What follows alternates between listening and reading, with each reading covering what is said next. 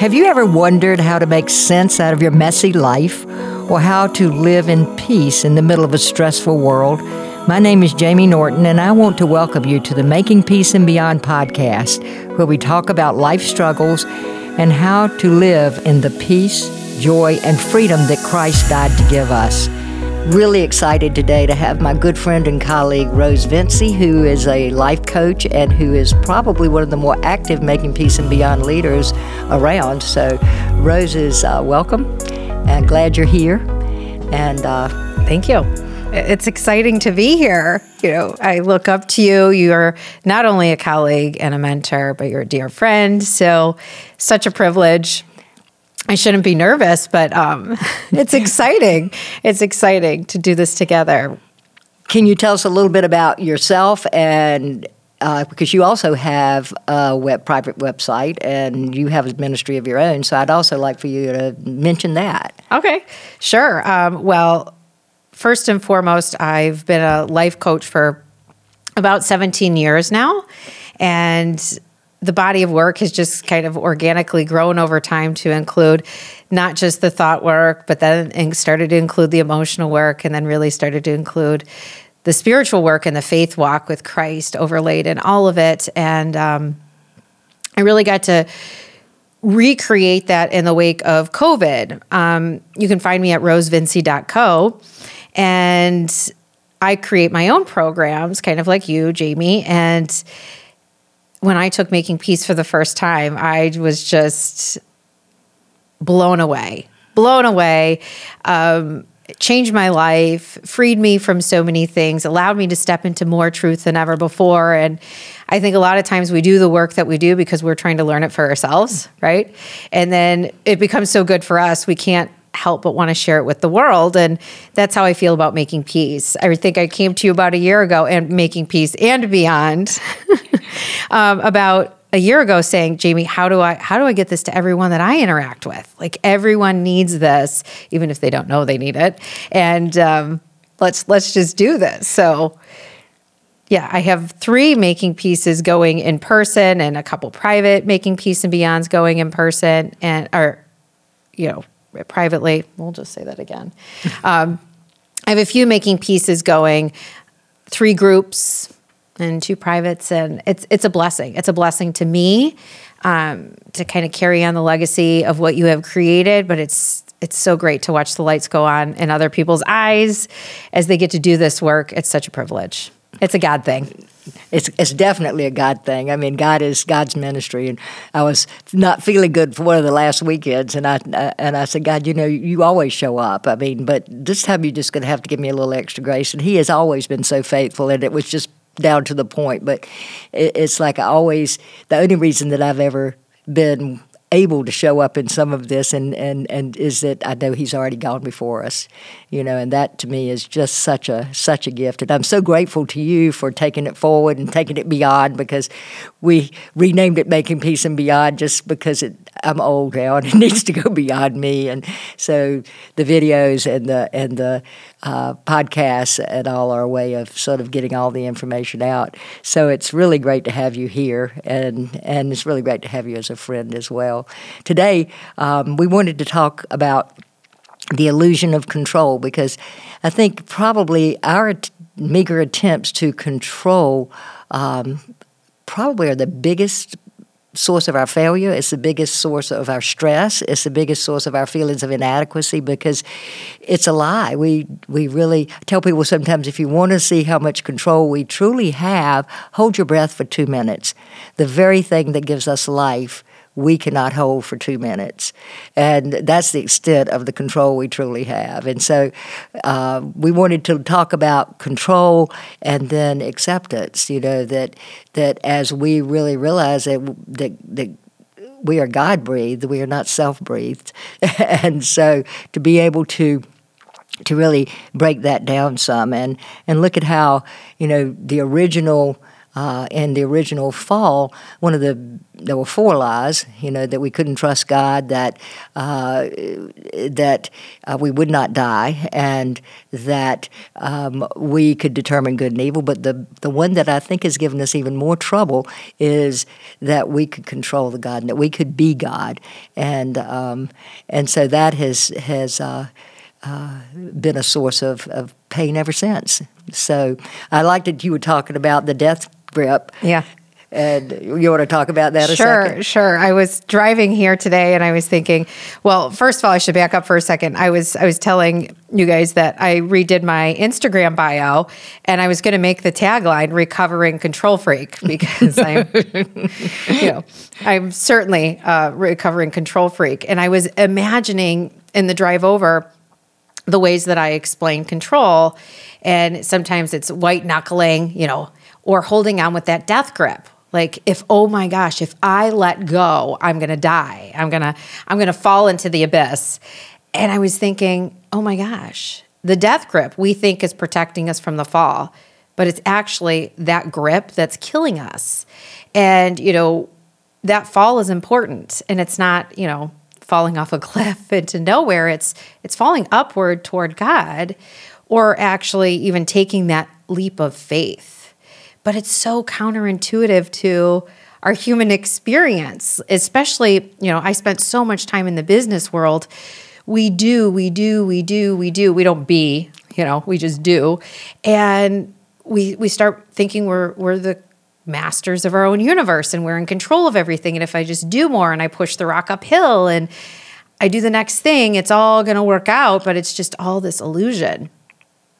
And I think most of us actually learn that that illusion isn't worth keeping when we actually face some sort of challenge. Would you say that like in your work that most exactly. people learn it when they're it's, they're in a pinch position, they're at a crossroad and it's really difficult.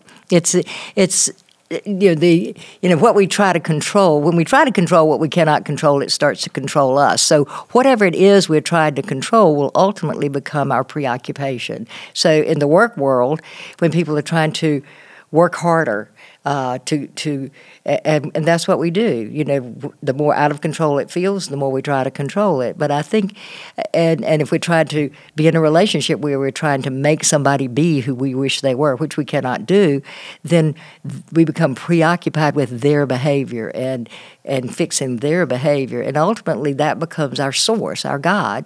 You know, and so our control actually takes us into uh, our false gods. And but I think that that illusion of control is is fostered when we, especially if you grow in a family that is out of control, where there's chaos, where there's unpredictability, and children will try to figure out a way to survive in a, in that kind of situation, and they'll develop a survival fantasy that they believe will control their world and let them be accepted and keep them from getting hurt, and so they they end up. Uh, spending a lot of time trying to make that happen, trying to be that person, and and and we become a human doing, a human performing, a human acting. Um, as women in my history used to say before they went out of the house, I have to put on my face. And we, we end up putting on our face and being that human doing, as you said, rather than a human being. And, and I think that is, you know, the greatest thing that can ever happen to us is when, when our fantasy our, our survival fantasy runs into a wall and, and doesn't work because yeah. then we have to do something different. So if you want to yeah, God talk about me. your adventure, yeah, for sure. Mine happened on my wedding day. Like my poor husband, what a saint. Um, we couldn't get married on our wedding day because my first like collision with you know, this illusion of control wasn't going to work anymore, and this house of, house of cards started to fall. Was on our wedding day. I had I had my first you know panic attack, and you know I probably always had anxiety before that, and didn't know it. So how naive I was when I when I heard those words like panic or anxiety. I always thought that that just meant people were stressed out because there was a lot going on. I didn't realize there was actually like physical outward experiences that happened, you know, from control, from fear, and all of that. And I would say that I think for me, it mm-hmm. did start kind of out of what you mentioned, like, and uh, parts of my childhood that were out of control that I remember being a little girl thinking, well, if I just perform and show up well and keep my mouth shut and stay in my lane and everything will get better. Everything will I won't don't create any distractions like and it didn't end there. You know, I'm sure we'll talk about boundaries today because I got my boundaries way out of whack that I thought, you know, I could fix my parents or I could fix my sisters and my parents' relationships. And and I'm sure lots of us, you know, grow up thinking that we have that illusion of control. But man, is it a lonely place? And it's an exhausting place. You think you're holding the weight of the world on your shoulders. And then on my wedding day, um, it actually came out as a physical manifestation as a panic attack. And I had two doctors in my wedding. One's an Ivy League doctor, and they're coming to my room. I'm literally like, it's time to put the dress on and go. And Chuck and I, my husband and I, are in separate rooms, getting ready in a Mexican um, resort. And the doctors get there first. The, the resort doctors and then my doctor friends show up and everybody's in agreement Rose is having a panic attack and I'm like no I'm telling you I'm dying I, you know, I'm going to stop breathing. I'm having a heart attack. And they're like, no, well, I couldn't get married that day. You know, my my family's running around the resort trying to get the resort to move it, and thankfully we were at a resort and they could move it. Um, but it was my first awakening with what the heck just happened. And don't get me wrong, I was trying to control a lot of things. Nobody was helping me plan my wedding, where everybody was supposed to be. Um, how everybody was supposed to show up. I was masterminding all that. And then all the family dynamics and the energy and the excitement of getting married and like, whoa. And so when I came back from that, and I often think this is what saved my marriage, and not that it was failing at the time, but I don't know that it could have survived control freak Rose. Um, because, you know, who wants to be married to a control freak? You know, at some point, I think my husband would have said, um, What is wrong with you? So when I came home, I was like, Ooh, I don't want that to happen again. What was that? That sounds like a God given panic attack, actually. Because yeah. It really, you're right. Who wants to be re- married to a control freak? So yeah. to be able to to have a, a, stoppage, to be able to run into something that you you couldn't control your physical response, all of a sudden you said I'm not in control anymore. Yeah. You know, and that didn't Ooh. that was just once, but yeah. it's it's it's always an issue to say because we take it back. We say, God, I'm going to give it to you. You're in control. I'm not. But then we take it back. We take yeah. it back because we want the world to operate according to us. We have an image of how it should be, could be, would be, if only, and we try to make that happen. And we miss our life trying to get to if only land because if only land doesn't, doesn't really exist. exist. Yeah. All we have is right here, right now, and a God who loves us very much.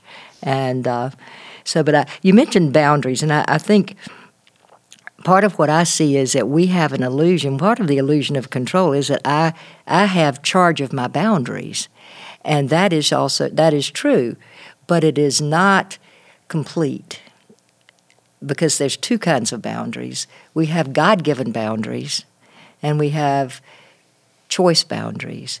And where we get into trouble with the illusion of control is that we don't recognize our God given boundaries. Most of the trouble that people get into is that they want to be more than human.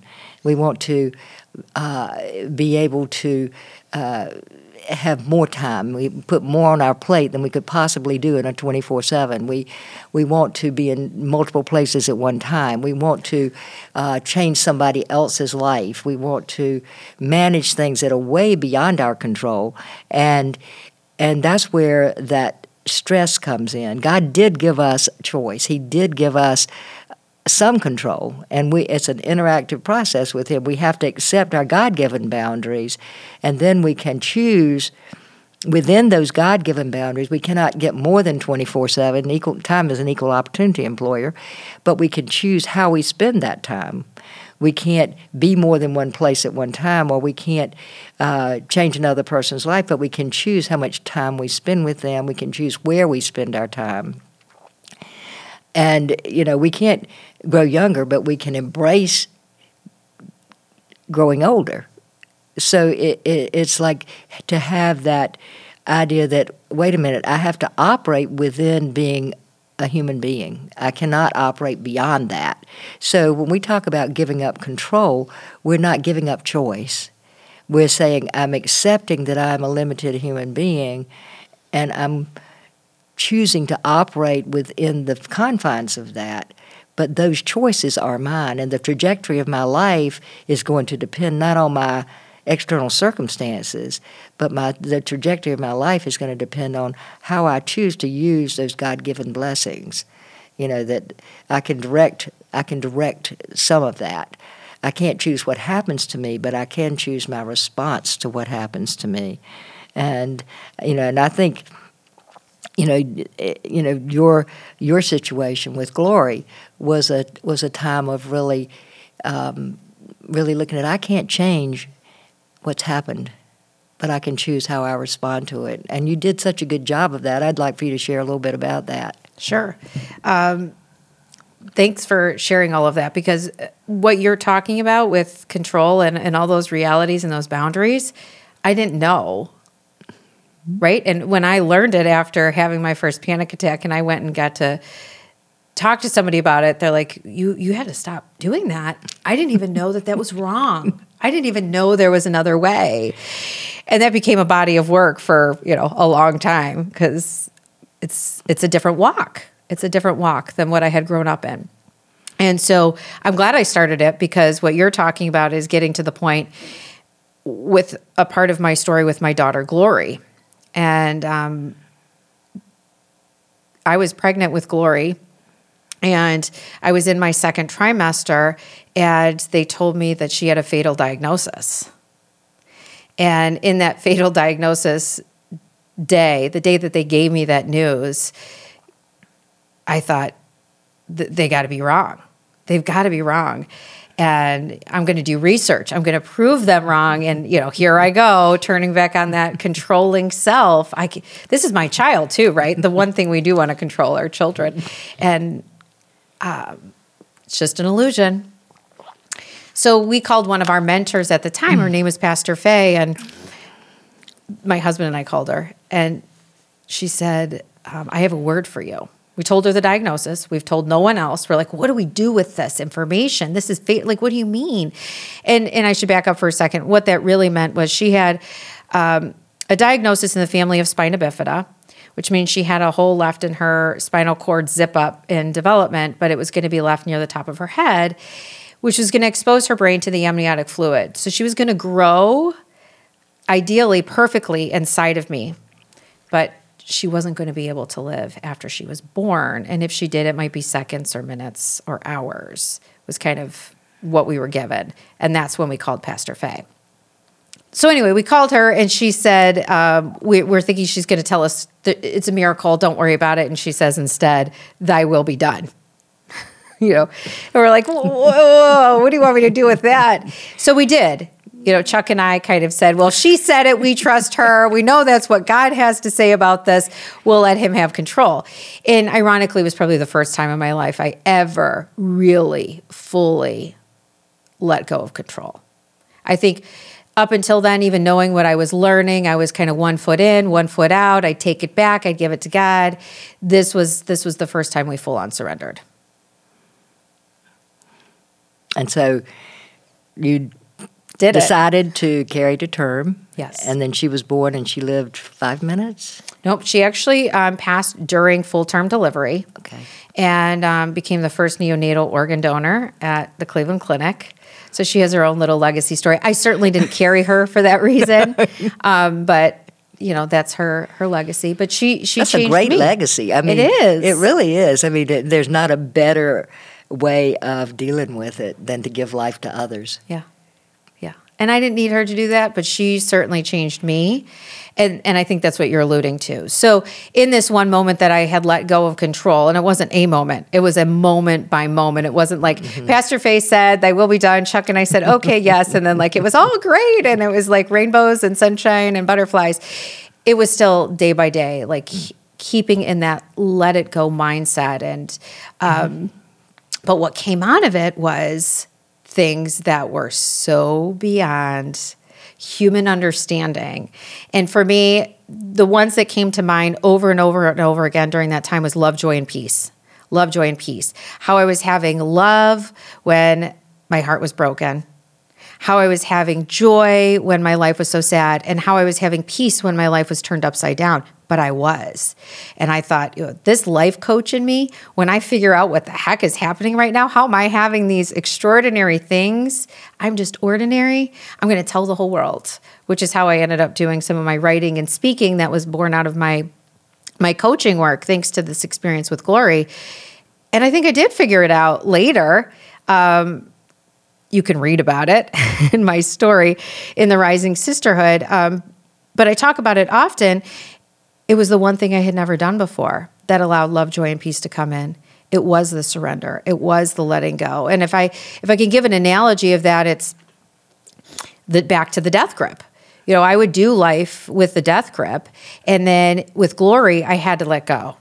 So my hands were open to receive. And when we look at love, joy, and peace in scripture, those are the fruits of the Spirit.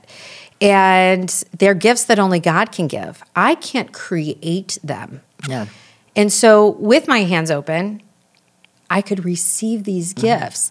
But that's the beauty. That's the replicatable process that in this control and surrender, and the whole reason we even talk about it is because we now know, you and I know, and we want lots of people to know that when you do this, there's something beautiful on the other side and it transcends yeah. our situations and yeah. our circumstances it does and and and it's it's you know thy will be done is is the prayer that never fails. I, I do believe that every person has to have their own uh, garden of gethsemane. Every when jesus went to the garden he, he knew he was headed for the most painful uh, thing a person could go through and yet and he was he's wanting something different. And he begged. I mean he didn't give up control completely you know. I mean initially he's he's wanting to bargain with it. He's like can we do something else? But ultimately he said thy will not mine be done. Thy will not mine be done. And in that moment he became peaceful. And and I think it's it's it's it is the replicable thing because we have to go to that dark night of the soul where nobody else is out there, where nothing is, where it's totally dark, and in that place we have a choice to surrender or to go out with our fists swinging, you know, and and. Uh, when we get to thy will be done, we open our hearts to the fruit of the Spirit. We open our hearts to knowing that we're not alone, that there's nothing that we're going to go through that is that God's not going to be with us. And I like to say, you know, one of the things about giving up control that I think is so hard is that people uh, cannot give up control until we know someone is in control. And that is the until we really know there's something bigger than me that is with me. There's something bigger than me that is in charge. And, and I tell people sometimes if you if you cut your leg, you don't know about the cut until about four seconds later, because it takes about four seconds to sort of figure out that you know something's going on and to eh, become aware of it. And you know, my awareness of the cut does not create the cut my awareness of the cut allows me to deal with the cut, but I have to accept that it's there before I could even deal with it. So I can become aware of truth, but I have to accept the truth before I can really operate within it. And that's what, you know, that's what, because God goes before us. And when, when you know that, then you have peace, you have joy, you have the, the fruit of the spirits available to you. And that's what we're to do is to distribute those to others. We try to, you know, before that time, we try to get those. We try to create them ourselves. We try to get them from others. You know, I'm going to make you love me. I'm gonna, I'm gonna do what makes me happy. I'm gonna, I'm going to uh, take something to make me peaceful. you know, yeah. I'm going to do all that kind of stuff. But once we, we realize that that is, that all it takes is for me to acknowledge that I'm not in control I am not in control, and that somebody is. My daughter uh, says there's two pillars that she depends on completely for her life. One is God is sovereign, and the other is God. God is good. God is sovereign, and God is good. I have to add to that because because I feel so unlovable because I'm such an idiot sometimes. That, but I have to add to that God loves me. God is good. God is sovereign and God loves me. You know, and when I can remember that, which is I forget frequently, but when I can remember that, then then life is peaceful and life is full, and I, I can be the kid playing on the beach because my my Abba loves me.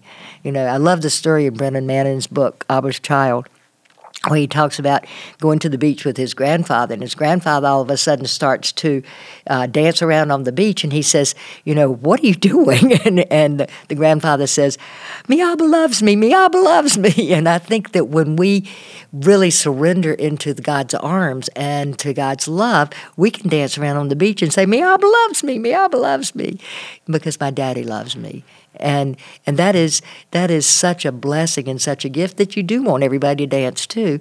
you know? yeah, absolutely. When people see us living above our circumstances and that we've done something different. I, I think they're drawn to it. They're attracted to it. They want to understand it. I think even when we were going through everything with Glory, um, they they would have understood if I was a, a puddle of tears on the ground, completely debilitated but I was walking around with this these fruits of the spirit, love, joy, and peace, because I had surrendered. And everybody's like, How are you doing this? And and you can literally say, It is not of me, it is through me. And you get to shine God's light when we do this. However, I often would think about, you know, replicatable processes. Mm. How how did I even end up relinquishing control in that moment?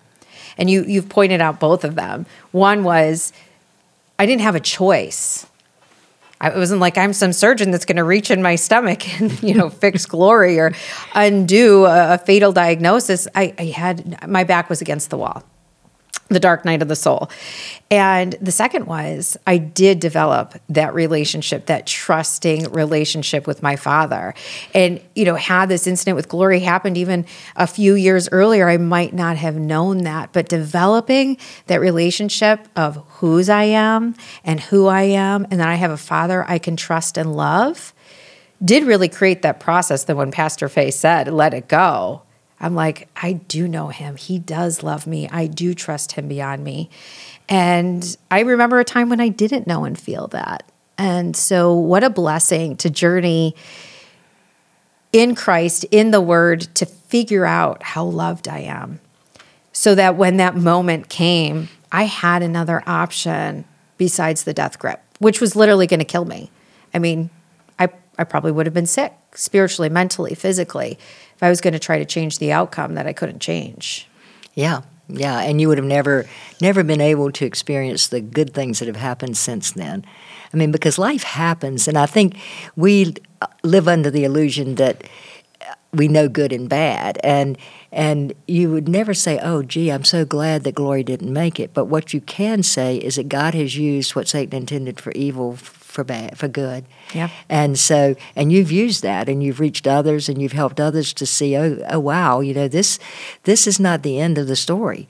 You know, this is I mean, this is just the middle of the story and we are part of a story that has a great ending, you know, and you know, we get a choice of what part we want to write in our story, you know, and and I think that is the you know, that is the gift of it all that um, you know, once we realize that we are a part of a of a great throng of people, you know, it is it at a at a a lot of history and just a part of an ongoing story that is has got both good and evil in it.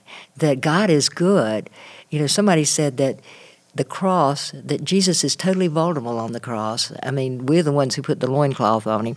you know, but I mean, when you were crucified, you were you were totally exposed. You were totally vulnerable, and you were totally, you were totally. Uh, you, it was a total picture of what what we do to ourselves and others, and then, but it's not the end of the story. I mean, you know, the end. The, the next thing is is is life and life abundant. But I think having to be totally vulnerable to be able to receive that total life is what we're talking about. It is. It is. It's so much about vulnerability and it makes me think of so many things. You know, being vulnerable, we really do get a, a, great exchange. We get beauty for our ashes. You know, if we give him all the burned up stuff and and he returns it with beauty. Uh, but that's the work of making peace and beyond as well. Is is vulnerability. I mean, one of the first things we do is having people step into their truth and acknowledge it in front of God. And I think I even asked you one time, like, wow, we hear all these stories. We hear all these stories of pain, and and you had um, the most perfect thing to say. I don't know if you'll remember what it was, and I'll ad lib it. And you can try and repeat it. But it was something about like that pain might be the best part of their story. It might be the point where it changed it all. Like we look at this pain like I want to fight it, I want to stuff it down, I want to walk around it, I want to walk over it, I want to walk under it. It's this walking through it that really is where the work is. And, and that's what making peace and beyond is. That's what you've done for me. That's what I love doing with other people and in my business as well. And um, yeah, it's, it's so that's how cool our God is. You know, it, it doesn't make sense. It doesn't not in the sense. human sense, but it does in God's kingdom. It's paradoxical. I mean, we yeah. gain we gain strength by acknowledging our weakness, and you know that's why Paul says, "I'm you know when I am weak, you are strong." Because when we when we really accept that we're not in control, it gives us a strength we don't even understand. You know, and I think that is you know that is amazing, and and I love watching people take the courage to step out of their comfort zone. I mean, it's, it's like my granddaughter told, told me once she was 10, I took her to Costa Rica to see her sister, and and she said um, she wanted to go on the zip lines, and I said, I, I, I'm really not I'm scared to death of heights. I don't like heights. And and Anna Anna was like, uh, there were twelve trees. I mean, in all fairness to me, it wasn't just one tree or two trees. It was yeah. twelve trees. Yeah. And when you got in the trees, you couldn't get down. And and Anna said, you know, I said, Anna, that's just way out of my comfort zone. And Anna looked at me and she said, Ma, I just know you'd be so much more comfortable outside of your comfort zone. Mm. And I find over and over again our our uncomfortable comfort zone is often chosen because it gives us that illusion of control. As long as I stay in what I know, you know, as long as I, you know, somebody gave me a coffee cup the other day that said, "The comfort zone it might be really pretty, but it nothing grows there." Yeah, and, and and and you know, to to have the courage to step into the unknown. It means I have to have courage and that something's bigger than me. And often I need somebody leading me. I need somebody helping me to know that there is hope you know, because, and that's one of the things that I think recovery programs do a very good job of is, is people come into uh, the rooms of recovery feeling like there is no hope for me. I am at the end. I have nothing. And they walk in and they see people who have been where they are that are not there anymore, that have moved on, that have grown. They walk into church and they say, and they hear the stories at, at baptism and in small groups. You know, I was lost, but now I'm found. I was lost, but now I'm found. And that's the story of all of us. We were lost, but now we're found. And to be able to really look look at that and to to have those examples, you know, to just uh, for me, it's, it's like that has always been such a God has brought people into my life that to give me hope, to show me the way, to show me that it's not over, because that's how He He works with us is in community, and I just c- continue to stress how important it is for us to step into community, to to have the courage to go out. I, I tell people sometimes that God let me commit every sin there is to commit so everybody else could feel comfortable with theirs. Absolutely, and, absolutely. And that's what I. So every week at Making Peace, I throw myself under the bus, you know, because because it's you know, and it's not that I'm really happy about those things that I did, or that they were good things to do, but God has used them and he has showed me that there's nothing that I can do that's beyond his grace. And I think that is that is such an incredible gift. And the freedom that that Christ died to give us, we totally underestimate. You know, but it's not available to us as long as I'm going to be my own God, as long as I'm going to be the one who's in control. And and so I have to go through that process of of becoming a mere human and not trying to be more than human, you know, in in order for that to happen. Absolutely. I think, um, you know, one of the things about I love the Serenity Prayer. I love the Serenity Prayer lifestyle. I try. I, I uh, you know, I try to ask myself right away, you know, is can I change this right now? Because if I can't change it right now, I have to accept it right now. And I'd like to kind of I thank you so much for being here, and I've, I've, just. But I wanted to sort of, sort of, sort of bring us a little bit toward the close to to just read out the whole Serenity Prayer because it's such a great lifestyle. It is. It says, "God, grant me the serenity to accept the things I cannot change." The courage to change the things I can, and the wisdom to know the difference. Living one day at a time, enjoying one moment at a time, accepting hardship as a pathway to peace, taking as Jesus did this sinful world as it is, not as I would have it, trusting that you will make all things right if I surrender to your will, so that I may be reasonably happy in this life and supremely happy with you forever in the next. I just love that prayer. Oh, me too. I, I would teach it to people in the secular business world and I'd read it to them and and I'd say, you know, the first line, God grant me the serenity to accept the things I cannot change. And I would say, you know, serenity is your peace. And that's what we're talking about. We're talking about making peace and beyond. And that's what serenity is. And I, I like to read it in reverse because that's my quirky little nerdy brain and say, if you don't accept the things that you cannot change, you will not have peace. And so many times we think that this letting go process means I'm giving up and waving the white flag. No, you're still going to march forward. You're still going to have the next step and the next step. But if you want peace in it, you need to accept what's yours and what's not yours. That's why when something happens, I first ask myself, can I change it right now? I might visit it again next week, but I can't change it right now. So I have to accept it right now. And that leaves you in a chronic state of peace. I tell people keep your head and your body in the same place, you Absolutely. know, because that's where peace is. And one of my favorite lines is, you know, when Jesus said, you know, my peace I leave you, my peace I give you, not as the world gives.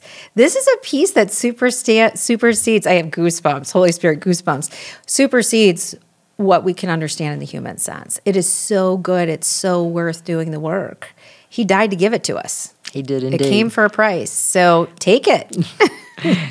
I thank you so much for being here today, Rose. Oh, it's just always pleasure. delightful to be with you and to talk about these things. And for those of you who are listening, I really uh, pray that you may have gotten something useful out of what we talked about today and that you would uh, join us again uh, for other podcasts. And um, if you're interested in knowing more, uh, we do have a website, makingpeaceandbeyond.com, uh, where there are videos and, and workbooks. And then we have uh, a presence on Instagram and Facebook and TikTok, and we're just everywhere, Yep. and, and the Making Peace and Beyond. And uh, so we're just uh, glad to have some time with you, and just pray that you're you will have a great day and and a life of peace and joy and love. Amen.